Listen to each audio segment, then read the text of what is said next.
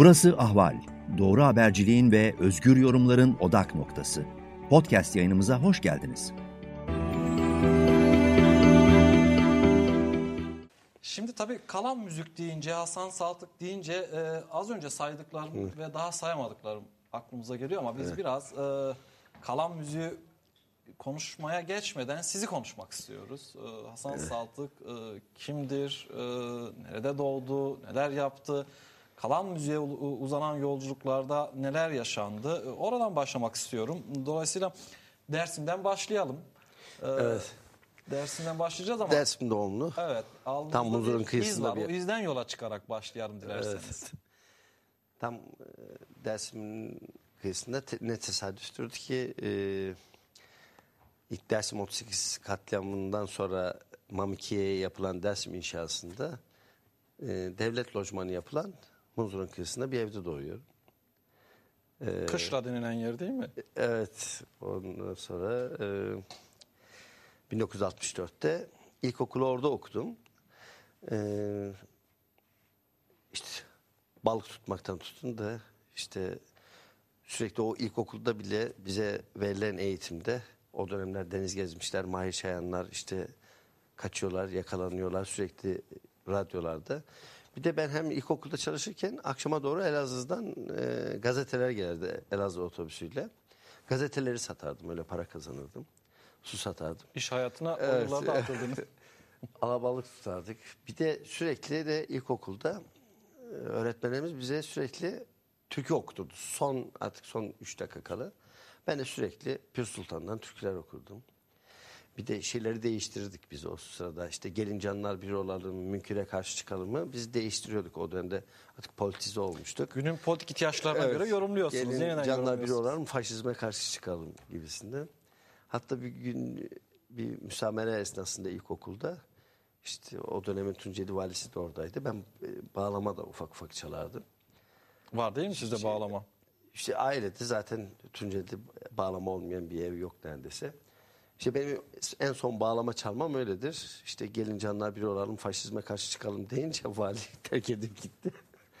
Biz de anlam veremiyorduk o dönemde ufaz. Ee, ondan sonra böyle şeyler ama sürekli okurduk. Ben dersimde bildiğim şey herkesin ne bulursa yerde gazete parçası bile bulsa okuduydu. Şeylerdi. Bir bilinçli şey başlamıştı. Bir gün Hareket. tam da Pir Sultan'ın Abdal'ın e, değil mi? Yani eserlerini söylüyorsunuz veya e, bir tiyatro oyunu vardı evet, o Erdal. bir tiyatro oyunu geliyor e, ve orada olaylar oluyor değil mi? tiyatro oyununa izin vermediler. Hatta bir kişi E, hayatını evet. kaybetti. Biz de kışla e, da bir ufak artık patpatik avına çıkardık ve taş atmada biraz ustaydık. Tabii halkla polis atom karınca dayadık biz o zamanlar. Beyaz miğferleri vardı. Müthiş bir direniş gösterilsin göstermesin. Halk bu tiyatro oyunu oynanacak diyordu. İşte o dönemin işte emniyet güçleri de oynanmayacak bu oyun deyince büyük bir çatışma çıkmıştı. Ben de işte biz de kışla çocuklar olarak taş atmaya başladık. Sonra bir iki kişiyi tabii yere düşürdük. Ufak gençler olarak. Tepe başından sonra kaçarken bütün hepsi peşime. Tepe başında biliyorsunuz orası uçurumdur. Manzara şey var. Orada fırlarken eskiden keçi gibi oralara inerdik tabii ama ıslak çay dökmüşler. Daha havadayken ben zıplarken ıslak çayı o çay artıklarını görünce eyvah dedim. Ayağım kaydı. Şuram yarılmıştı. O dönemde de hatta Yılmaz Güney'in Ağıt filmi tam vizyondaydı. Tam Tepebaşı'nın yanında bir yazlık sinema vardı. Orada da işte Ağıt'ta kör oluyor. İşte bak Yılmaz Güney'in Ağıt filmi işte gözüm bantı falan. Böyle espriler yapardık. Öyle maceralarımız var. Yani taş atan çocuklar e, yeni bir şey değil. Tabii o dönem işte onun şeyi bu Kaşım'daki yarıktan. O zamanlar bizim bütün Şimdi taş atan taşla. çocukları, e, panzerleri, polisleri görünce e, hatırlıyor musunuz o yılları? Tabii yani orada taş atmaları görünce onun da bir hani belki de ilk şeyleri diyelim öyle gençleri olarak kışla çetesi olarak öyle şeylerimiz vardı. Babam da devlet memuruydu. Ee, Tunceli Devlet Hastanesi'nin döner sermaye saymanıydı. Sonra orada çok e, hareketlik başlayınca İstanbul'a tayinini istedi. Ee, beş kardeşiz tabii. Bir anda oradaki o rahatlık, o da çok biz mutlu bir şekilde yaşam tarzı vardı. İstanbul'a bir anda gelince tam adaptasyonda biraz zorlu çekiyorsunuz. Başka bir hayat başladı. Şimdi aslında hepimizin hayatında bir parça var değil mi? Ee, babalarımız veya yakınlarımız e, olaylara karışmayın. Veya yaşananlardan korumak adına değil mi? Önemli bir göç yaşandı Dersim'den veya diğer e, O koruma içgüdüsüyle yaptı. Çünkü artık e, Dersim'de hangi klandansın diye başlamıştı. Çeşitli sol örgütler vardı. Kürt örgütleri vardı. Babam biraz da mesela evde de bize Zazırca öğretmediler. Şimdi gizli şeylerini sadece annemle konuşurlardı. Mesela o bende hala bir eksikliktir. Zazırcayı bilmemem, e, Dersimce'yi. Hiçbir kardeş öğrenemedik. Beş kardeş tek devlet memuru, tek maaş. Büyük şehire gelince de böyle hem okuyup bir de okuma bizde çok önemli biliyorsunuz dersimlerde. Yani bir devlet memuruyla beş kardeş okuyor. Onun sıkıntısıyla işte ben e, geri gelmez konservatuara yazdırdılar beni kulağın çok iyidir diye. Ramiz Saltuk aracı olmuştu o dönemde. Konservatuar sınavına girdim. Hem simit satıyordum Haydarpaşa'da hem konservatuara Taksim'e giderdim. E, abim Kemal abim e, un fabrikasında e, fırında çalışırdı. Hem de mühendislik okurdu. Şu anda Kartal'da en iyi inşaat mühendislerinden birisi. Deprem uzmanıdır aynı zamanda. Böyle bir beş kardeş sürekli okuma şeyi ama ben parasızlıktan konservatuvar bir ancak bir yıl okuyabildim. Sonra normal okul ve lise. Konservatuara e, girince tabii e, değil mi sizin yetenekleriniz ya da neyi yapabilir burada bir şey oluyor eve geldiğinizde Valla- abilerin kardeşlerin seninle dalga geçiyor değil mi? ne o? Benim şimdi piyano sınavı var, işte kulak sınavı, ritim sınavı, sınavın çeşitli şeyleri var. Sonra birileri geldi, elimi kontrol etti, dudağımı kontrol etti. Ee, oboa dediler. Ben de oboa nedir bilmiyorum tabii. Dersimden gelmişsin. Oboa'yı işte bakıyoruz, araştırıyoruz kitaplardan eve dönüyor. Bana dediler ki oboa, oboa nedir?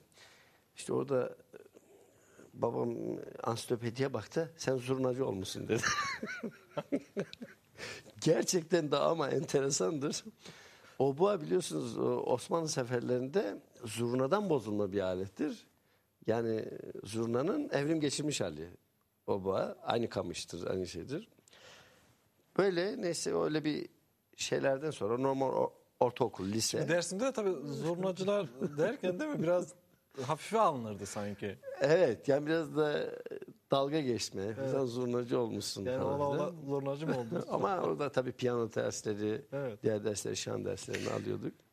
Gidemediniz değil mi? Evet yani Devam çünkü edemediniz. Haydarpaşa'da simit Biraz da satıp- galiba disiplini bir iş olduğu için size uymuyor yani. Bir de zaten iyi ki de okumamışım. Çünkü şu andaki o e, Türkiye'deki bütün e, konservatuarlar müdürleri benim sanatçım. S- Veya en iyi öğretmenler, hocalar. E ben de orayı bitirseydim en fazla öğretmen oldum. Bir de o bana uygun değil. Ben biraz hiperaktif de bir insanım.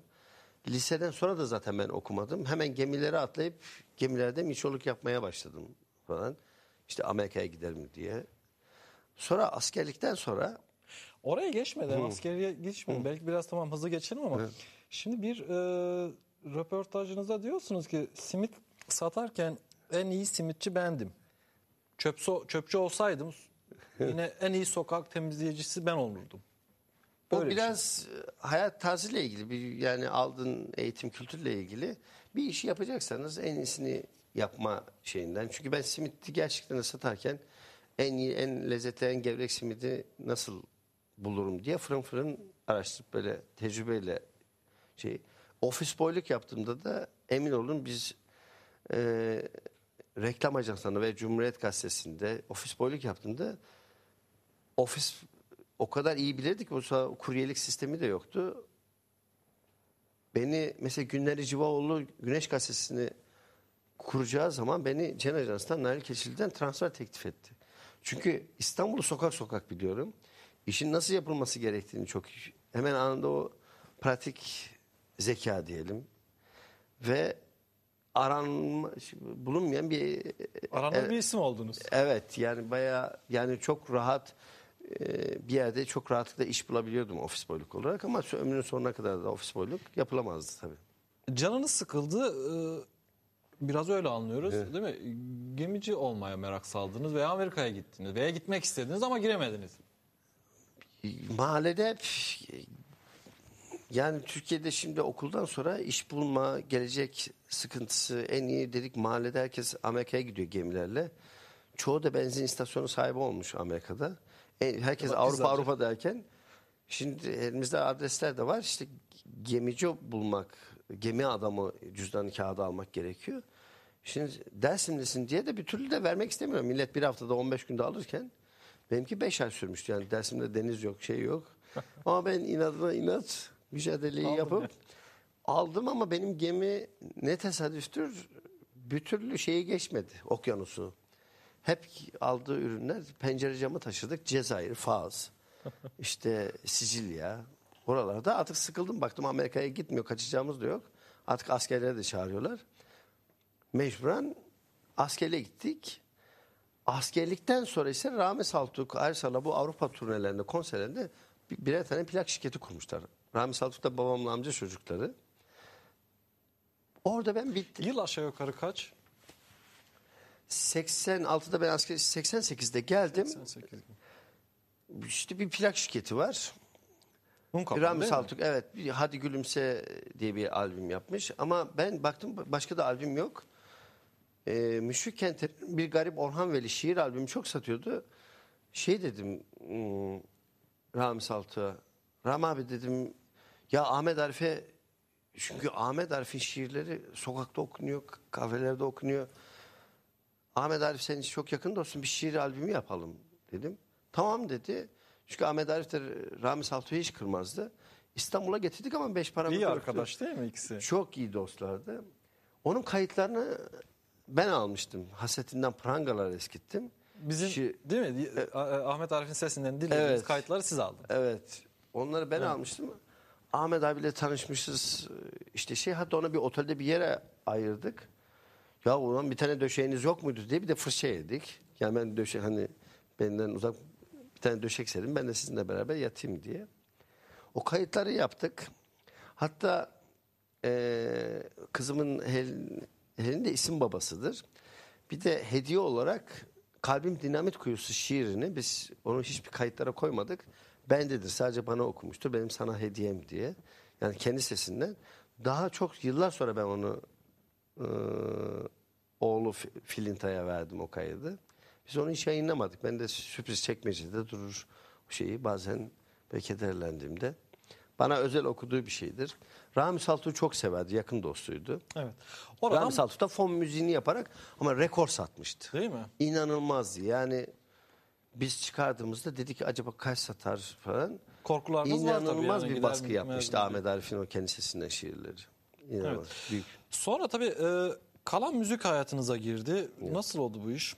Aslında temellerini Rami Saltuk'la birlikte Evet. şimdi de zaten oraya adım attığınızda at- atmış oluyorsunuz. Ramiz Saltuk'la beraber ilk Hadi Gülümse'yi yaptık. Ee, e, Hadi Gülümse diyorum e, Hoynare'yi. Orada ilk defa Kürtçe parça koyduk. Bu çok ciddi bir şeydi. Çünkü bakanlığa Türkçe vermen gerekiyor ve Kürtçe 2932 nolu yasa var. Ben de bir formül geliştirdim. Sorumluluğu da ben aldım. O imzalarda benim şeyim vardır. Eğer bir e, hapis şeyi olursa ben olayım. Çünkü evraklara benim yetkim var imza atma. Rami Saltuk üç tane şey okudu. Ee, Kürtçe okudu. Hoynare'yi piyasaya verdiğimizde bir operasyon yaptım ben. Yani toplatılmasın diye. Sabah gazetesi muhabirini çağırdım. Bir gece önceden fabrikadan bütün Anadolu'ya servis yaptım. Hemen emniyet güçleri toplamasın diye. Ee, ve Sabah gazetesinde manşette ilk Kürtçe albüm çıktı diye büyük bir manşet atıldı. Tabii ama biz öyle bir zamanlamayı iyi yapmıştık ki zaten o bütün o albümler bitmişti. Dağılmıştı. Dağılmıştı. Yani toplatmaya gittiğinde zaten e, vitrinlerde Kaset veya kaset albüm, şeyi albüm yok kalmamış. Onun böyle başarıya ulaşınca bu operasyonu yapınca e, emniyette şey bulamadı. Kaseti toplatacak ürün bulamadı. Hemen bandrolü yasakladılar. Ve o sırada bir sürü yerli yabancı basın bana gelince ne olacak diye hemen soruşturmalar açıldı. Ee, hiç unutmuyorum. e, Independent muhabiri vardı. Şimdi ismini hatırlamayacağım. Tam onunla röportaj yapıyoruz. Hani bu operasyonu anlatıyordum. Kürtçeyi ya halka nasıl sundunuz bu operasyonu? Öncesinde servis ettik. Gazete ilanı verip emniyetten o kağıt, evrak, bürokrasi çıkıp toplatma kararı çıkana kadar zaten albümler bitmişti. Ee, Özal 2932 nolu yasa çünkü 12 Eylül'de çıkmaz çünkü çok aptalca bir yasaydı ki Türkiye'nin başına çok belalar açtı bu yasa. Yani ana dilde öyle bir yasayı uydurmuşlardı ki yasa bayrağı olmayan ülkelerin dillerinde müzik yapmak yasaktır diye. Yani bu Kürtçeyi, Zazaceyi, Ermeniceyi, Zaza, e, Ermenistan'a Süryaniceyi yasaklayan bir şeydi bu. Ve bakanlık denetiminden kesinlikle geçmiyordu. Operasyonda saydığınız aslında dillere yönelik. Yani Tabii. bunlarda e, albüm yapmamak için böyle bir yasa Tabii. çıkıyor. Sonra dava açıldı Rami Saltu'a. Biz savunmasında o, o dönemler e, dünyada hi- liste başı olan Morikante'nin Yeke Yeke diye bir şarkısı dünyada patlamıştı. O da bir Afrika'da bir kabile diliydi. Nasıl oluyor da her yerde yayınlanıyor diye savunma yapınca Özal bir açıklama yaptı Turgut Özal. 2932 nolu yasayı kaldırıyoruz diye. Yani süreç böyle başlamış. Ama bu süreç içerisinde bir de Hasret Gültekin'le şey yapmıştık. Bir o zamanlar Walkman vardı. Şivan Perver'in şarkılarını Türkçe okudu. Denetime biz Türkçe diye verdik. Ama Şivan Perver'in Kirivo albümünü Kürtçe olarak yayınladık. Bu da olay olunca artık önüne geçilemedi. Mecburen yasayı e, serbest bırakmak zorunda kaldılar. Yani Türkiye'deki 12 Eylül e, yasasından sonra ilk Kürtçe çıkma şey. Çünkü el altından zaten o dönemin e, Kürt ozanlarının zaten albümleri zaten çok rahatlıkla satılıyordu evlerde dinleniyordu. Ama resmi olarak vitrinlere kasetlere girmesi bu iki albümdendir. Evet. Yani Ve derken kalan müzik değil mi? sonra kalan müziği kurduk. İlk grup yorum o sırada gözaltında cezaevlerindeydiler. Ee, çıkıp Dersim dağlarına Dersim Cemo. parçası, Cemo parçası denetime takıldı. Üç ay beklemek zorunda kaldık. Ee, Dersim dağlarına çıkıp da Türkü söylemek var. Var ya şeyini oradaki denetim kurulu niye dağlara çıkıp ateş yaksınlar? Bunlar demek ki terörist falan. Biz bu şarkıyı izin vermiyoruz diye. Üç ay denetimde sürekli takılı kaldı. Sonra hukuk yoluyla bunu çözmek imkansız olduğu için ben bunların Türkçesini, e, sözlerini değiştirdiğimi beyan ederek tekrar başvurdum ama orijinalini çıkardım. Bununla ilgili davalar açılmaya başladı bu sefer sürekli bana. Sonra özgürlük türküsüyle ilgili şeyler başladı. Kürdistan kelimesini kullanın diye işte şirket kapatıldı, polis baskınları. Bu süreç içerisinde belki ileride konuşuruz daha detaylı. Çünkü yoğun bir baskı ve tehdit dönemi o dönem başladı kalan müziğe. Yani devam edebiliriz yani bu yaptığımız süreç içerisinde. Ve hapis cezaları, yargılanmayla ilgili. E, sanat- Sayısını hatırlıyor musunuz sizinle ilgili açılan davaların? Ee, yani benim DGM'lerde o dönemin DGM'lerinde verdiğim e, ifadeler hele bir dönem var ki e, iki günde üç günde bir e, şirkete gitmeden DGM'lere gidiyoruz. hatta evden çıkarken hani bu sefer tutuklu olabilir mi diye böyle bir bir senelik süreç var böyle e, yüzlerce defa Çant- ifade verdiğim çantayı var. da yanınıza alıyorsunuz. Ama 10-12'de ciddi dava var tabii bu arada. Hatta bir tanesinde 3 yıl hapis cezası Şimdi birazdan e, kalan müzikle ilgili e, kısa bir e, fragman var. Bunu izleyicilerimizle paylaşacağız ama önce bir e, sizden şunu duymak istiyoruz. Kalan müziği bir tarif eder misiniz? Herhangi bir müzik prodüksiyon şirketinden söz etmiyoruz. Yani kafanızda belli ki kurduğunuzda bir e, konsept var değil mi? Yani politik bir rol olacak, şurada duracak. E, nedir?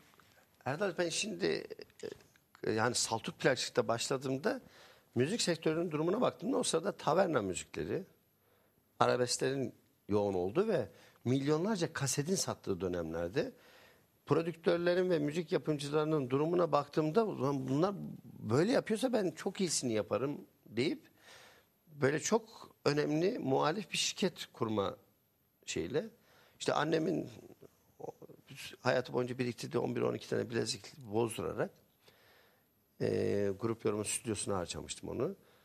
Abimden de bir bin Alman marka almışım. Onunla da Unkapan'da ufak bir kulübe, 2 metrekarelik bir kulübe tutmuştu. Kalıplı o Bütün- yıllarda girmek de zor değil mi? Yani Tabii. un kapanı deyince akla bin bir türlü Ve- iş gelir yani. Bir teker gelir, bir evet. şey gelir. muhalif ve kültürel iş yapacağız diye bu amaçla başladım. Ben kalan müziği o amaçla. Kalan da Tunceli'nin eski adı zaten dersimin. Ee, bu amaçla başladık ama bizim yapacağımız şey piyasanın dışında bir şey olmalıydı. İlk e, muhalif hareketlerle, devrimci marşlarla, etnik işlerle süreçler başladı. Konulara ayırdık. Eski taş plak arşivleri Anadolu'nun asimile edilmeye çalışılan azınlıkların müzikleri ve günümüzde de en iyi virtüözlerin olduğu sanatçıların bir şey konsepti öyle kurmaya çalıştık. Ee, ilk işte yorum, Gülbahar, o zaman Metin Kemal Kahramanların e, albümlerine de çok yardımcı olduk Deniz Koydum adını ya. E, bu tür şeyleri yaptığımızda da dedik ki bu iş böyle olmuyor. Anadolu'nun halk ozanları, aşıkları ve etnik işlerle ilgili neler yapabiliriz'e baktık. Ve derleme alan çalışmaları için kayıt teyipler, fotoğraf makineleri, bu işte araştırma yapan etnomüzikologların neler yapabileceğini ve alan çalışması yapmaya başladık. Trabzon bölgesinde Pontus kayıtları, Rum kayıtları, eee, Doğu Karadeniz'de Las kayıtları, ee, doğuda işte zaten Dersim bölgesinin Alevi Kürt kayıtlarının yanı sıra Hakkari'de mesela Hakkari'de de hatta bizim gönderdiğimiz Boğaziçi'li öğrenciler Büyükşehir defa valilik tarafından sınır dışı edildi, tehdit edildiler. Bazı çalışmalarımız yarım kaldı. Alan çalışmalarımız. Çünkü o dönemde de gerçekten de tehlikeliydi bu tür şeyler. Yani bir anda bunlar terörist, bölücü gibi bizim araştırma şeylerimize hemen saldırı yapılabiliyordu. Mesela Trabzon bölgesinde bizim araştırma yapan kişiler mesela dedesi Rumca konuşuyor, derleme yapıyoruz. Evet. Torunu biz öz Türküz, Horasan'dan geldik. Sen nasıl Rumca konuşursun diye neyse dedesini dövecek. Yani bu tür şeyler Bunları de- yapmak da pek kolay olmuyor yani. Tabii yani bizim yaparken. o alan çalışmaları yaptığımızda bu hikayelere baktığınızda yani torunla az daha dedesini dövecekti. Yani şey Peki yapıyoruz. o koşullarda e, risk değil miydi sizin için muhalif ve politik kimliği önde olan bir e, müzik şirketi kurmak değil mi? Yani ticari faaliyetlerinizden e, öte politik tercihiniz tayin edici oluyor. Onu yaptığınızda şimdi ilk başlarda Türkiye böyle şeylere hazır değil. Yapma etmenin yanı sıra baktılar ki biz yapmaya devam ediyoruz. Ee, ondan sonra tehditler, telefonlar gelmeye başlıyor. Veya ufak ufak davalarda sıkıştırmalar oluyor. Ee, yani mesela kesin cezaları hapis cezalarıyla ilgili mesela kesinleşmiş 3 yıl hapis cezası var Yargıtay'da. Tesadüf eseri kurtuluyorsun. Çünkü bir gün önce işte Yargıtay Cumhuriyet Başsavcısı benim yaptığım bir Osmanlı kaydını dinleyip çok efkarlanmış. Bir anda benim dosyamı görünce ben bu- adamı içeri attıramam deyip çünkü bana da söyledi ben bunlar cezaları pırasa doğrar gibi doğruyorum dedi bu cezaları. Ee, benim cezamı ertelettirdi mesela. 2-3 defa başıma ce- ertelenmiş cezalar var. Yani ki aldığım hapis cezaları var. Ama bir şekilde yaptığınız o Anadolu'nun kültürüyle ilgili şeyler bazen yerini bulabiliyor. Ee, yani diyor ki bu Hasan sadece bu azınlık müzikleri yapmıyor. İşte şöyle yapmıyor.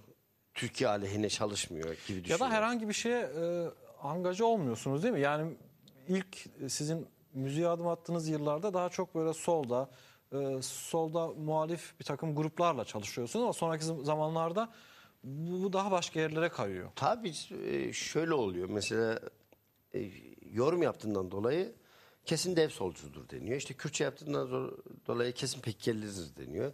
İşte bir tane bir şey yapıyorsun Dersim yöresi kesin Tikkocudur. Yani böyle bir yapıştırmalar her zaman olmuştur tabii. Ama bizim e, amacımız orada Anadolu kültürünü tanıtmak, ya kaybolan şeyleri ortaya çıkarmak. Nasıl oluyor peki? Şimdi e, Karadeniz'de e, Karadeniz'e ilgi duymak veya Kürdistan herhangi bir bölgesine ya da e, Ermenistan'a ya da dünyanın çeşitli e, yerlerinde bir e, halkın bir toplumun kültürüne, müziğine ilgi duymak. Şimdi bunu bilmek için, yapmak için de e, bilmek gerekmiyor mu? Siz nasıl yapıyorsunuz? Yani siz bütün bunları yaparken aynı zamanda öğreniyor musunuz ya da zaten biliyordunuz sonra da mı yapıyorsunuz?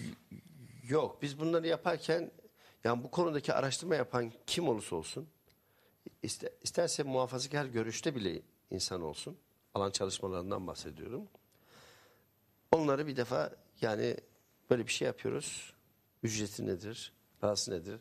Veya gönüllü yapmak istiyordur. Ee, mesela biz Ermeni müziği, Anadolu Ermeni müziği harekatı yaptık. İlk Kınar'ı çıkardık. Sonra ben Civan Gasparyan'ı Türkiye'ye davet ettim. Bir ay bizim misafirimiz oldu ve Erkan Orla bir albüm yaptık. Hrant Dink geldi mesela. Şirketten ayrılmaz. Rakel'le beraber gelirlerdi. Bu arada Rakel'in de sesi çok güzeldir. Çok güzel türküler okur. Rakel Dink. Ee, Evet. Mesela açık havada bir konser verdik. Ee, ya sadece Ermeni cemaati değil, bütün konsolosluklar, elçilikler. Hasan senin yaptığın şey çok tarihi bir olay. Yani bütün politikayı hatta bunu ıı, Türkiye dışişlerindeki demokrat daha aydın diyebileceğimiz bürokratlardan da bahsediyorum. Hasan devletin yapamadığını sen yapıyorsun. Yani bu Ermenistan'a Türkiye ilişkilerinin başlangıcında Hrant'la işte bütün mis- misafirleri aldık, gezdirdik kiliseleri, İstanbul'daki kiliseleri dolaştırdık. Çok güzel geceler yaptık. Aynı şeyi Erivan'da da yapalım diye Hrant'la oturduk sürekli toplantı yapardık. Ee, Erivan'da da Türk müzisyenler oraya gitsin, Kürt müzisyenler gitsin. Mesela iki sene önce biz Ermenistan'da Dersim müziği yaptık. Erivan inanamazsın bütün protokol oradaydı. Yani bu karşılık kültürel şeylerde bu ön yargıları, tabuları yıkıyorsunuz. Mesela biz kardeş türküleri çıkardığımızda e, İstanbul Sosyetesi de Kürtçe dinliyordu. Yani kervane parçasıyla veya e, biz ilk Kürtçe klibi yaptığımızda biliyorsunuz bütün gazetelere ilan verdik. Bunu yayınlayabilecek bir televizyon var mı diye. Mirkut diye bir e, Kürt iş şarkısıydı. E, yayınlamak istemiyorlardı. Ben o ilanı yayınladıktan sonra ana haberlerde şeylerde böyle yaptığınızda kalan müziğin tarihine baktığınızda sadece Kürt müziğiyle ilgili değil Ermeni müziği, Süryani, Keldani, Nasturi, Laz, Laz müziğini çok geliştirdik Türkiye'de. Şimdi moda oldu Karadeniz müziği, Trabzon şeyi, o Lazutlar projesi. Şuraya geleceğim. Yani o Kürtçe klibi yapmak ki çok iyi bir klipti o. Profesyonel çekilmiş bir klipti. Bunların mücadelesini yapmak ba- başka bir şey. Yani o televizyonlardaki ön yargıları kırmak, haber müdürleriyle konuşup ikna etmek, Star olsun, kanalda Tabii olsun. kaldı ki bir de o dönem şöyle bir taraf var. Lazca yapabilirsiniz, Ermenice yapabilirsiniz. Bir yere kadar buna tolerans var ama Kürtçe söz konusu olduğunda reaksiyonlar daha başka oluyordu. Korkuyorlardı. Ben diyorum ki artık yasak yok. Yani şu anda yayınlamak için yasak yok. Ama abi bize bir telefon gelir, bir fırça yeriz. Ya bunların televizyon müdürleriyle çok konuştum.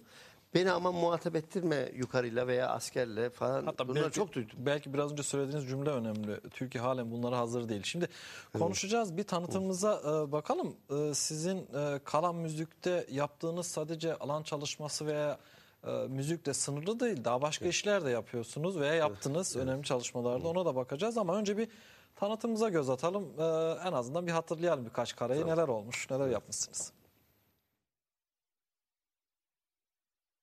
Uh-huh.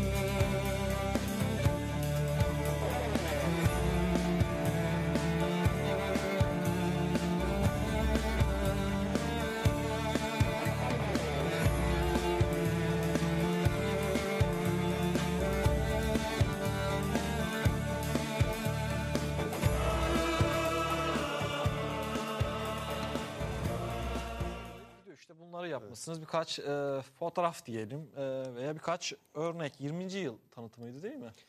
Evet, 20. yılın bir açık havada çok güzel konserler oldu. Çeşitli bütün, kalan müziğin bütün sanatçıları tek tek çıktılar. Güzel de eğlenceli de oldu. Ne kadar ürün oldu şimdiye kadar e, kalan müziği tarihinde? Bizim yaptığımız 600'ü buldu. Ee, Neye, Yani takab- Türkiye- neye Türkiye'deki- tekabül ediyor bu 600 ürün piyasada? Yani Türkiye'nin şu anda en büyük repertuarı bizde. Bir de biz kurulduktan sonra 3 yıl 4 yıl sonra e, pazar payında çok büyük yere geldik. Yani şunu söyleyebilirim. Türkiye'de satılan her 100 CD'den 7 tanesi kalan müzik oldu. Çok iyi bir rakam. Üniversite öğrencileri e, çok büyük destek verdi. Mesela bizim kalan müzik kapatıldığında e, lisansımız elimizden alındığında e, yaptığımız müziklerde bakanlığa o kadar çok protesto faksı gitti ki veya basında o kadar çok haber Koalisyon çıktı ki. hükümet dönemi değil mi bu kapatma meselesi? Lisansınızın Ee, elinizden alınması. Koalisyon dönemiydi. Bülent Ecevit Başbakan'dı. İstemeyen Talay e, Kültür Bakanı'ydı. Enteresandır o dönemdeki e, Bülent Ecevit'in hani DSP marşını da ben yapmışım zaten. Akgüvercin geliyor marşında, tanıtım filmlerinde. Sonra tabii aşırı protestolardan, tepkilerden bakanlık 20 gün sonra e, bana lisansımı geri vermek zorunda kaldı. Ama orada o dönem Sanayi Ticaret Bakanlığı çok bizim kapanmamız için e, MHP'li. evet Değil mi? örgütlere yardım yapıyor diye bir soruşturma açılmıştı. O da hemen takipsizlikle sonuçlandı. O dönem işte çeşitli baskılar vardı. Olağanüstü baskılar diyelim her türlü. Ama buna rağmen e, bizim söylediğimiz ben hakimlere, savcılara ifade vermeye gittiğimde de mahkemelerde de söylediğimde de veya gazete röportajlarında da ya bunlar Türkiye'nin zenginliğidir. Ee, tam tersi bunları kısıtlama, yasaklama yerine benim söylediğimi 20 yıl sonra siz anlayacaksınız. Ben bunları yapmaya devam edeceğim. Çünkü benim gibi yapanlar çoğu mahkemede savcılıkta ifadesini değiştirirken ben bütün ifadelerimde ben bunları hani yok pişmanım yok bir daha yapmayacağım abi falan filan şeyleri yok. Sürekli devam ettik bu Evet. işlere. Şimdi e, kısa birkaç başlık daha kalan müzikle ilgili. Sadece müzikle e, veya alan çalışmalarıyla sınırlı kalmadı. Dizi ve e, film değil mi? Müzikleri, belgesel yapıyorsunuz. Şimdi e, arşiv konusunda çok büyüyünce, profesyonelleşince çünkü Türkiye'nin en iyi virtüözleri de en iyi enstrüman çalanlar da kalan müzikte sadece arşiv işleri alan çalışmaları yapmıyor. İşte Erkan Oğuz olsun, Cihat Aşkın olsun, bunun gibi yansımalar olsun. En iyi nezeni de bizde, gitaristi de bizde, bağlamacısı da bizde. E, müzik sektöründe artık herkes dijitalden bedavaya indirdiği için e, dolayısıyla gelirde bir azalma oluyor. Biz önlemimizi şeye göre aldık. Çünkü Türkiye'de e, dizi ve film furyasının başlayacağını gördük. Çünkü işte o vizyon telelerin müzikleri, eşkıyanın müziğini yaptığımızda baktık iş başka yere gidiyor dizilerde. Hemen kayıt stüdyoları kurmaya başladık. Şu anda üç tane kayıt stüdyomuz var. E, Türkiye'deki televizyon dizilerinin e, yüzde kırkı bizim kontrolümüzde diyebilirim. Muhteşem Yüzyıl gibi dizilerin de müziklerini yapıyorsunuz. Muhteşem Yüzyılı mesela e, bizim Dersimliler yapar. E, herkes başka türlü zanneder. Genellikle dizi müziklerine bakın ki genellikle oralarda biraz Dersimlileri kolluyoruz. E, Dersimli müzisyenleri. E, genellikle bizim insanlarımız yapar. Onu demek istiyorum. E, komedileri başka yerlere veriyoruz. E, Orada da kendi içerisinde aslında üniteler var değil mi? Farklılar tabii. oluyor. Yani Mesela en iyi e, duygusal sahnelerim bizim Aleviler çok iyi yapabiliyor müzikleri. neden? Çok acı çektikleri için mi? Daha mı iyi çıkıyormuş? Aleviler biraz daha şeyler.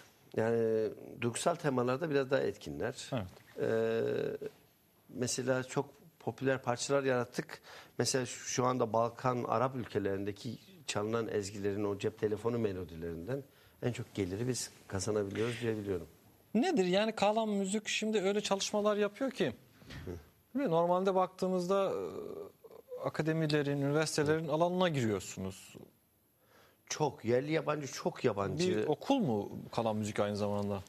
tez hazırlamaya geliyorlar e, ödevlerini. Çünkü bizim yaptığımız arşivler, topladığımız arşivler devletin kurumlarından daha çok fazla. Mesela şu burada da ilk defa hediyesinin müjdesini verelim. Mesela biz Van derlemelerin peşindeydik. Dünyada herkes, bütün etnomüzikologlar peşindeydi. Kürtçe derlemelerdi bunlar. Devlet arşivlerinde yok edildiği söylenirdi. E, bir depoda ki- kilitli bir kasada bulduk. Şimdi bu Van derlemeleri yaklaşık 17-18 saatlik inanılmaz bir Kürtçe kayıt arşivi. Ve enteresandır şimdi Sarı Sözen'in 30'larda derlediği alan çalışması yaptığı çünkü asimilasyona da çok büyük bir öncülük yapılmıştır. Tek tipleştirme, Türk, Türkçeleştirme, Kürt müziklerinin Türkçe'ye çevrilmesinde. E, ilk 30'larda yapılan Sarı Sözen ve arkadaşlarının hani Cumhuriyet kurulduğunda ulus devlet yaratma peşindeler. Başka dillere tahammülleri yok. Evet. Bu mum plaklara çekilen e, Kürtçe, Zazırca veya Sürücüce kayıtları işe yaramaz diye kilit altında tutuyorlar. E, bunlar hiç açığa çıkmıyordu. Ve işlerinden en güzellerini Türkçe'ye çeviriyorlardı. Bildiğimiz en bilinen şeylerle. Sonra bunların bir müzik galiba bir üçlü seri halinde güzel yayınladı hangileri Kürtçeden Türkçe'ye yayınlanmıştır diye. Bir seri altın, altında. Hiç bilinmeyen kayıtları şimdi ortaya çıkardık. Bunları böyle bir e, Kürt antolojisi diye e, yayınlayacağız. Ne zaman? Var mı bir hedef veya bir tarih en azından öngördüğünüz? Yo bunlar önümüzdeki yıl 2013'te çıkar diye düşünüyorum. Çünkü e, bunların yayınlanma çünkü bunları derlemesini yapan, alan çalışmasını yapanlar hala yaşıyor. Bu çalışmayı, derlemeyi yapanlar da bu kayıtlar onlarda yok. Çünkü devlet ellerinden hemen almış bir kopyası yok. Bir devlet tekeli var değil mi? Evet, Müzikte bunu böyle bir alan şey. çalışmalarını nasıl yaptılar, nasıl ettiler? Evet. Çok enteresan notlar var. Mesela enteresandır. İlk çok seslilik müziğine Sarı Söz'den kayıt yaptığında Dersim'de şey yapıyor. Kitabında yazar mesela. Kayıt bulunamıyordu. Biz bulduk. İlk çok seslilik Dersim'de bir e, Evet. sema. Dolayısıyla kalan müzik e, aynı zamanda tabii bir e, okul. Bunu söylemek pekala en azından bütün bu e, olup bitenlerden sonra çok rahatlıkla söylemek mümkün. Şimdi tabii ötekilerin müziği, asimilasyon ve devletin egemenliği belki asıl e, bir parça üzerinde durulması ve konuşmamız gereken bu. Bu başlığa geçmeden eğer e, hazırsa e, Anadolu'nun renklerinden e, derlediğiniz tabii çalışmalar var. E, Kürdistan'dan e, Laz bölgesine kadar veya değil mi diğer halklara, Ermenilere, Süryaniler'e evet. kadar bir e, çeşitlikten söz ediyoruz ki. Tahtacılar, yörükler. bu sadece doğu bölgesi çok, değil. Çok önemli. Bir hatırlayalım, bir kısa bir bakalım ardından bunu konuşalım. Evet.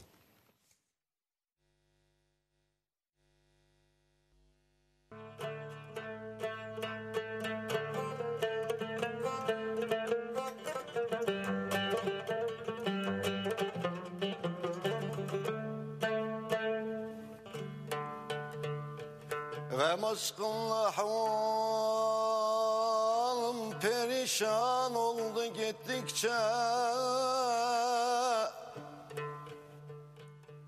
Gam aşkınla halim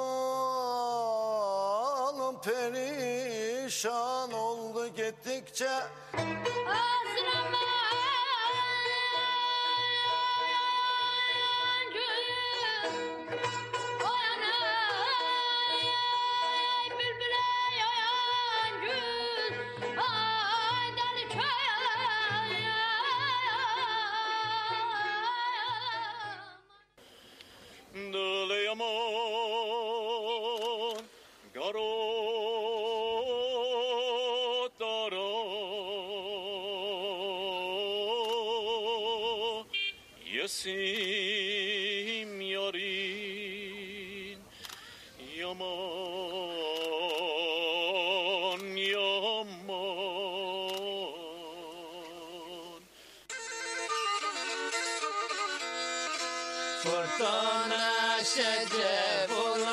olur seferice koneri Nazlı yar seferice koneri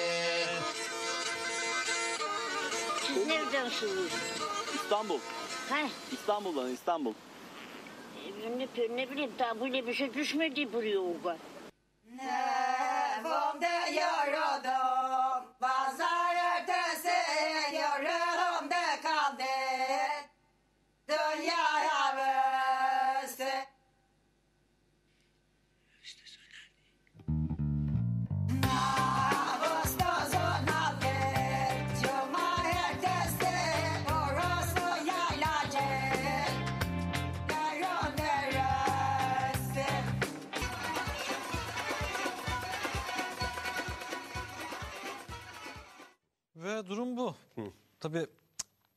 Lazlardan e, Kürtlere kadar değil mi? Tahtacılara kadar geniş bir alandan söz ediyoruz. Şimdi tabii bütün bunları e, yaparken, sunarken e, insanın canını acıtan bir şey var değil mi? Siz aslında belgeselde de kullanmıştınız. Anadolu'nun kayıp şarkıları. Evet, Baş doğru. başına aslında ürkütücü bir şey. Neden kayıp? E, devlet burada ne yapmış? Bunun nezi ne çekti? Biz çekim bölgelerini hep ben tarif ettim. Ee, işte şuralarda çekebilirsiniz. Yabancı birçok televizyona da ben yerleri söylüyorum. İşte şuralarda şuralarda şu isimleri çekimler yapabilirsiniz diye. Ee, sorun şu, yani biz derleme alan çalışmasına gittiğimizde veya gönderdiğimizde arkadaşları ee, yazık olan şu, ee, yasaklı olan dönemlerde korkuluyor. Türkiye'deki tarihçiler bize nasıl yanlış tarihimizi öğrettilerse kitaplarda hep şeyler. Bunların vebali çok büyük. Aynı zamanda konservatuarlarda yetişmiş müzik araştırmacıları da hep sürekli korkudan bize doçentlik verilmez, profluk verilmez, hocalık, öğretmenlik verilmez diye hem tarihçilerimiz olsun hem müzik araştırmacıları olsun Türkiye'ye bana göre çok büyük zarar verdiler. Çünkü eee bu süreç içerisinde alan derleme çalışmaları yapılamadığı için yani valilikler, kaymakamlıklar da bunları kötü gözle baktıkları için bunlar bölücüdür diye eee, yüzlerce binlerce türkünün o insanlarla beraber o kuşak kayboldu çünkü. Bildikleri ninniler, ağıtlar, türküler, halayları, kına geceleri. Eee, bu Kürt müziğinde olsun, Zaza müziğinde olsun, Lazca'da olsun, Rumcasında olsun e, bu insanlarla beraber toprağa gömüldü. Çünkü aktarma bir yere kadar. E, tü- bu Anadolu insanın kaybı, Türkiye'nin de kaybı aynı zamanda. Binlerce Türk'ünün yani bunlar Ne yapmış zaman devlet? Nasıl bir yol izlemiş? Mesela e, biliyoruz Sarı Gelini değil mi? Yani e, Ermenicesini yaptınız. E, Evet. Yine Biz daha ilk önce başka... Ermenicesini yayınladık. Sonra Türkçesini çevrilmiş yapılmış. Birçok sen de biliyorsun ki Kürt parçaları çok fazla var. Yani saymakla bitmiyor. Bunlar alıyor Türkçe'ye çevriliyor. Ve tek tip TRT var, radyo var ve televizyon var. Ve bütün her şeyi tek tipleştiriyor. Her şeyi Türk müziğidir diyor. Karadeniz müziğine Türk müziğidir diyor. Trabzon bölgesi işte Pontus Rumlarına ait o horonlar şeyler. E bunlara da Türk halk müziği diyor. Diyarbakır müziği ya daha ilerisine gidelim. Urfa müziğine de Urfa diye kitap çıkıyor Urfa kültürü diye veya Diyarbakır kültürü. Devletin çıkardığı bir sürü kitaplar var. Sanki orada hiç Kürt yokmuş gibi, Arap yokmuş gibi öz öz Türkmüş gibi şey yapılıyor. Yani bunlar Kayıtlar bilmem ne Orta. Asya'nın ne Türk boyundan diye başlıyor. Yani müziğine baktığında veya Türkiye'de bazı seriler çıkıyor. İl il Anadolu müzikleri, Türkiye müzikleri diye. Yok kardeşim Hakkari'deki ben bildiğim kadarıyla Türk aile yok. İşte bilmem doğru. Hepsi Türkçe. Yani yayınlanan şeyler. Bu kadar acımasızca bir şey Böyle- değil mi? Yani Ermeniler de aynı şekilde, Yani bu- Kürtler de aynı şekilde. Bence da... kendi kültürüne de ihanet. Yani bir insan nereye kadar gömebilir, üstünü kapatabilir? Mümkün müdür böyle bir şey?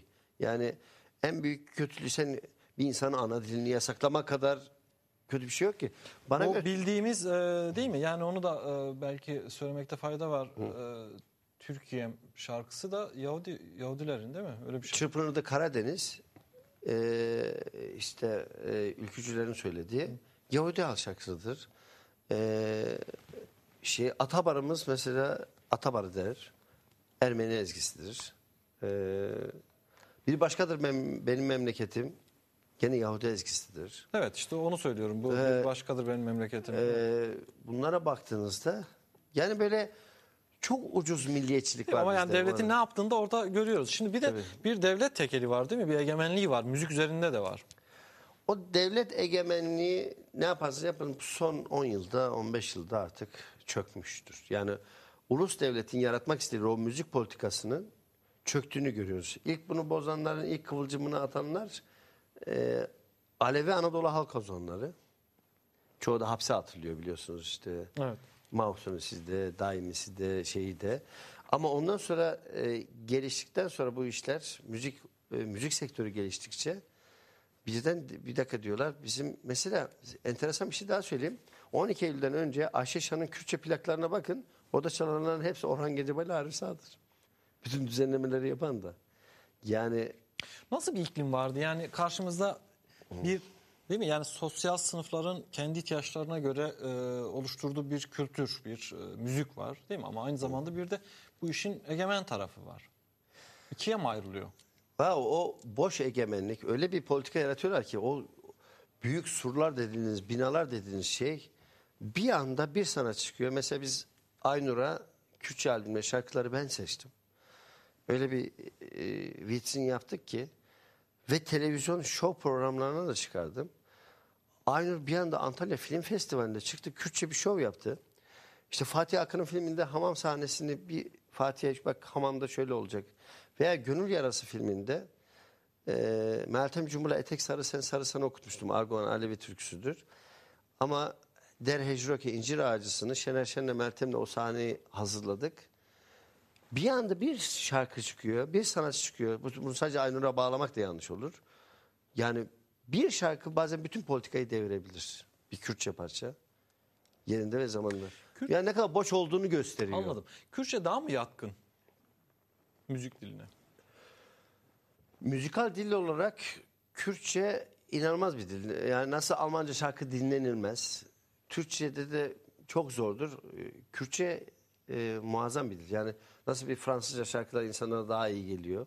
Hoş geliyor. Müzikal dil olarak Evet. Kürt dili bana göre olağanüstü bir dil. Müzikal dil Hızlandıralım. Hızlandıralım. Şimdi bütün bunları e, yaptınız. En azından birkaç başlık konuşmaya çalıştık ama tabii bunların neticesinde uluslararası ödüller geldi. Ne Evet. oldu? Ne oldu? Bu 2003'te tabii bu kadar davalar duruşmalar tabii bu kısa süre içinde tam anlatamadım. O ölüm tehditleri, kenarda köşede sıkıştırmalar, şöyledir, böyledir, seni şöyle yaparız, böyle yaparız veya davalarda göstermelik mahkemelerin yanı sıra. Ee, 2003'te Hollanda Kraliyet Prens Klaus ödülü verildi. O da sorunlu oldu. Çünkü ödül kraliyet ailesinin ödül verme e, gerekçesi e, Anadolu kültürüne yaptığı hizmetler ve sert muhalefete rağmen yaptığı azınlık müzikler. E, o sırada Kültür Bakanı müsteşarı aradı. E, Kültür Bakanımız da Erkan Mumcu da yanımızda dedi. İşte bu ödülü işte basında yayınlanınca yarın basın toplantısı yapıp bu ödülü reddedersen çünkü o cümle bizi çok rahatsız etti. Sert muhalefete rağmen azınlık müzikler lafı. İşte sana devlet nişanı vereceğiz ve şu kadar da para ödülü verilecek bu basın açıklamasından sonra. Ben de duymamış olayım dedim ya böyle bir şey. Bizim hani bu işi yaparken ne para kazanma uğruna ne şeye. Çünkü bu araştırma işlerimizde. Ha ben e, oradan da ödül bekledim. Bunları ödül kazanayım diye yapmıyorum demiştim. İyi sen görürsün daha önce yaşadıklarını falan gibisinden bir laflar etti. E görüşürüz dedim ben de. Çünkü ben öyle şeyleri pek fazla dayanamıyorum tehdit olduğu zaman. Hemen tepkimi gösteriyorum. Hemen Hürriyet Gazetesi'ni aradım. Hemen deşifre ettim hemen zaten ertesi günü bunları. Rüşvet teklif ettiler veya tehdit ettiler diye. Ondan sonra tabii e, ödülü aldım ben sonuçta. 2004'te de e, Time dergisi e, European Heroes, Avrupa kahramanı ilan etti. Ödülü de Londra'da verdiler. Aldınız. Şimdi, Hollanda Kraliyet şeyinde Hollanda Sarayı'nda almıştım zaten Kraliyet Sarayı'nda. Tabii bunlar öne çıkan iki önemli ödülden söz ediyoruz. Ya bir Ama akademik ödüller var ama bunlar böyle bir Tabii, uluslararası evet. anlamda daha büyük şeyler. tanınan bilinen ödüller. Ve Dersim'e geçelim. Bir Ee, de yani bir çeşitli dünyanın en büyük müzik dergileri etnik müzikte dünyanın en iyi 10 prodüktöründen birisi. Yani bunu Amerika'da, İngiltere'de, Japonya'da çok uluslararası e, düzeyde de öyle ama değil mi? Yani Tabii. müzik deyince e, kalan müzik, Hasan S- Saltık bir isim artık World orada. müzik alanında dünyanın en sayılı 10 kişisinden birisi gibi e, şu anda Bakılıyor ve yapılan- görülüyor. Evet. Evet. Bu arada dünyanın bütün gazetelerinde benim hayat hikayelerim. İşte belki de hani bizim Türkiye'de çok meşhur insan vardır. Edirne kapısını, sınır kapısını geçtiğinde kimse bilmez tanımaz. Hani bizim uluslararası alanda baktığında işte Yaşar Kemal- Kemal'imiz, Orhan Kemal, e, e, Orhan Pamuk'umuz falan. Ben, dünyada ben bunları pek fazla prezent etmiyorum ama dünyada birçok benim hakkımda televizyon programları, tam sayfa haberler, hayat hikayeleri, başarı öyküleri gibi binlerce U- Unutmadan şeyler Yaşar var. Kemal e, demişken burada almışken Yaşar abi sıkıldığı zaman veya Kürtçe şarkı dinlediği zaman mı size uğrardı? kaçıp bana geliyordu. Hasan koy şu Kürt derlemelerini ben bir dinleyeyim. Hasan işte benim de evime baskın yaptılar. Benim yaptığım o Kürt derlemelerini jandarma aldı götürdü. Hasan senin elin uzun onları nereden buluruz? Böyle bir de tabii, Yaşar abi. e, öyle anılarınız var. Yaşar abiyle anekdotlarınız var. Ve Dersim. e, şimdi Dersim 38 tabii Dersim'e özel bir ilginiz olduğunu biliyoruz. Dersim olmuşunuzdan kaynaklı. Oradaki hikayeleri yakından biliyor olmanızdan kaynaklı. Bir sürü tabii sebebi var. Dersim 38 ile ilgili e, birçok tabii belge çıktı, rapor çıktı velhasıl ama siz kalan müzik olarak veya Hasan Saltık olarak önemli e, belgeleri, fotoğrafları kamuoyuyla paylaştınız. E, Aslında onlar paylaşıldıktan sonra ha bakın neler olmuş e, deyip şaşıran insanlar vardı. Nasıl oldu bu iş? Bu Dersim konusunda çok bilgi kirliliği vardı zaten. İşte şöyle oldu. Hem Dersimler açısından söylüyorum hem de Türkiye kamuoyu açısından söylüyorum. Benim bir inat uğruna yıllar önce başladı. Ben Dersim'le ilgili bütün evrakları toplayacağım diye. Evet. Ee, Bu arada arkadaşlar o resimleri de ekrana verirlerse e, arkadan görmüş oluruz. Dersim'le ilgili o dönem bütün görev almış bir, e, subayların e, çocukları, torunları bunlarla Evet. ilgili bir araştırma yaptık. Kimlerden ne fotoğraf bulabiliriz diye. E, biraz da kalan müziğin vermiş olduğu tanınmışlıkla, çevre genişliğiyle kimde ne var araştırmacılarda? Hani korkmadan. Bu fotoğrafları bulurken tabii çoğu korkarak verdi. Veya bazılarının torunlarını, oğullarını, çocuklarına iş bularak bu fotoğrafları elde ettik. Bazılarını zorla, bazılarını parayla satın alarak. Bu topladığımız fotoğraflarda bu dersin meselesinde ilk ölüm listesini biz Sabah gazetesinde açıkladık. Katliamla ilgili sergiyi bahsediyorum. Ee, bunu yayınladığımızda ortalık birbirine girdi. İşte kaç kişi sürgüne gitti. Dördüncü umum müfettişliğin bütün belgeleri çünkü bendeydi. Ee, Dersim'de 37 harekatından sonra bütün silahların aslında o dönemde toplandığını, 38'de katliam yapıldığı dönemde Dersimlerin elinde hiç silah olmadığını, silah toplama tutanaklarının orijinalleri de bende ıslak imzalı olarak durunca bütün bu Dersim tartışmalarındaki herkesin söylediği veya uydurduğu bütün her şeyi ters yüz edecek belgeleri tek tek ve fotoğrafları piyasaya verince bu konuda yani Dersim tartışması başka yöne doğru gitmeye başladı. Bu konuda Dersim'in e, de böyle bir ayaklanma olmadığı, ciddi bir katliam olduğunu, benim belgelerin fotoğrafların çok büyük etkisi olduğunu düşünüyorum. Zaten piyasaya ondan sonra da çıkacak bütün Dersim'le ilgili kitaplara veya belgelere baktığınızda bizim fotoğraflar çıkar. Biz ortaya. e, Hasan Saltuk dersimle ilgili kitap yapacak diye biliyorduk veya bekliyorduk. Halen de aslında bu beklenti içerisinde olan insanlar var. Devam ediyor mu ya da e, durdurdunuz mu? Bu konuyla ilgili yapan, belgesel yapan arkadaşlar ki bunlar dersimler biliyorsunuz bazı isimler var veya Evet. kitap yapanlar. Sürekli bunlar yayınlandıktan sonra bunların yayınlanması için bizden izin yani kitaplara bakın bütün kitap kapak fotoğrafları hep benim fotoğrafları veya bazı dokümanter belgeler. Ben bu kadar kolay kitap yapılamayacağını düşünüyorum. Çünkü benim araştırmalarımda çünkü benim piyasaya vermediğim belgelerde eee veya raporlarda burası oranın bir orada e, Dersim'de görev yapan bir kaymakamın raporu var mesela orijinaldir bendeki. Bu Kızılbaşlılar Hasan Sabah'ın torunlarıdır. Kendilerini çatışmada uçurumdan aşağı atıyor ve son mermileri kafalarına sıkıyorlar. Ee, bu Kızılbaşları ne zaman öldürmeye geliyorsunuz diye Ankara'ya çağrı yapıyor mesela veya Kızılbaşlar nasıl öldürülür? Yani Kızılbaş kentine tahammülleri yok. Operasyon daha 33'ten her şeye hedefleniyor. Dersim katliamını yaparlarken öyle bir zamanlama yapılıyor ki bendeki belgelerde. Çünkü o dönemde İspanya İç Savaşı karışıklığı yeni bitmiş. Japonya Çin'e saldırmış inanılmaz bir katliam var Şangay'da. O bölgelerde. E, Mussolini iktidarda, e, Mussolini İtalyan faşizmi ve Adolf Hitler iktidarda herkes 2. Dünya Savaşı'nı bekliyor. Yani dünya karma karışık. Dolayısıyla uluslararası basın da veya değil mi çok Tabii ilgili değil veya yapıldığında veya bu bilmiyor. açıdan bakmıyor mesela. İnanılmaz bir katliamlar yapılıyor. Ee, ve bu katliamlarda dünya gazetelerinde biliyorsunuz tek sütun haberler. Bir bakın mesela İngiltere'de ve Fransa'da onların dökümleri vardı. Bir Mısır'da bir tek sütun zaten orada bilmem neler oldu diye. Ufacık dünya kamuoyunda bir tane basında bir tane haber dahi yok. Yani katliam zamanı dünyadaki karışıklığı dengelenerek yapılmış ama harekatı ve katliamı 33'te her şey bitmiş zaten. Ne yapılacağı belli. Bendeki raporlarda o dönemde hangi ailede ne kadar silah olduğunu, kimlerin ne yapabileceği her O zaman şey belli. şö- şu- şunu anlıyoruz. Daha Kitaba geleceğim. kamuoyuna paylaşmadı, paylaşmadığınız belgeler var elinizde. İnanılmaz belgeler var. Bir de ben bu kadar apar topar bir şey yapmak istemiyorum. Herkes kitap yaptı böyle aceleye getirdi. E ben hiç yayınlanmamış 1870 Osmanlı belgesi şu anda Türkçeleştiriliyor.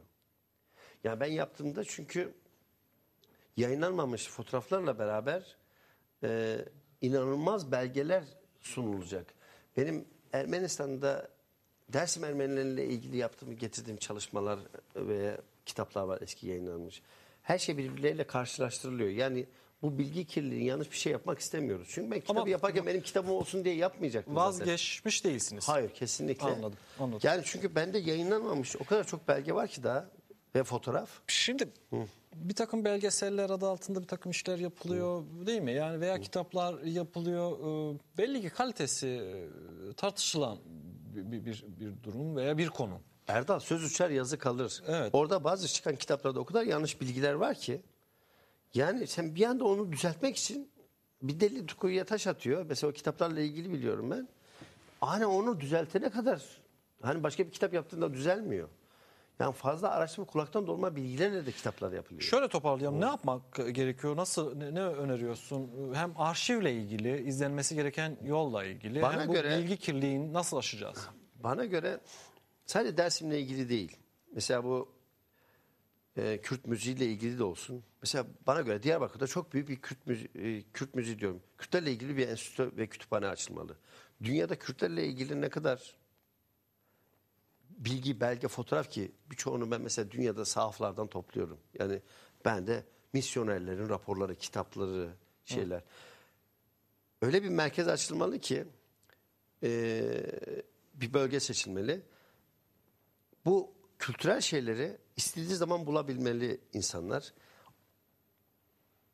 Mesela öyle bir şey yaptığında İran Kürtleri de, Suriye Kürtleri de, Irak Kürtleri de gelip buradan faydalanmalı. Yani öyle büyük bir enstitüden bahsediyorum. bankası gibi bir şey. Tabii. Yani bunu bir yere toplanıp bunun üzerine kitaplar yayınlanmalı. Yeni şiirler, yeni dili geliştirilmeli.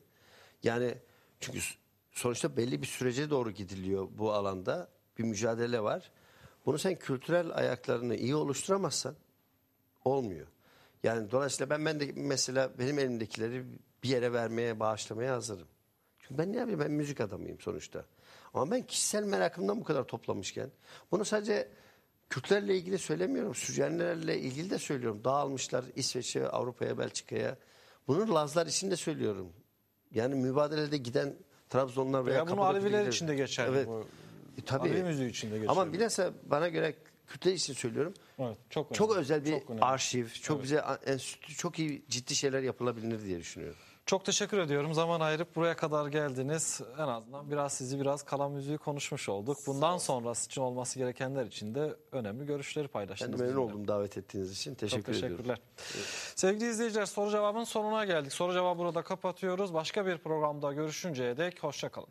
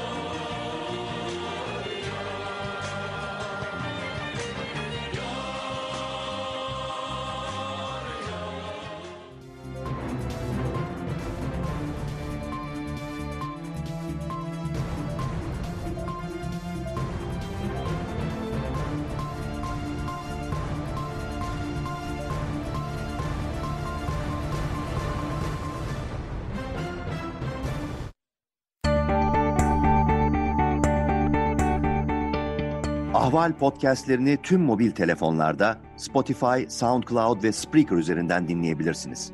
Apple iPhone kullanıcıları bize iTunes üzerinden de ulaşabilir. Türkiye'nin ve hayatın cıvıl cıvıl sesleri Ahval Podcast dizisinde. Kulağınız bizde olsun.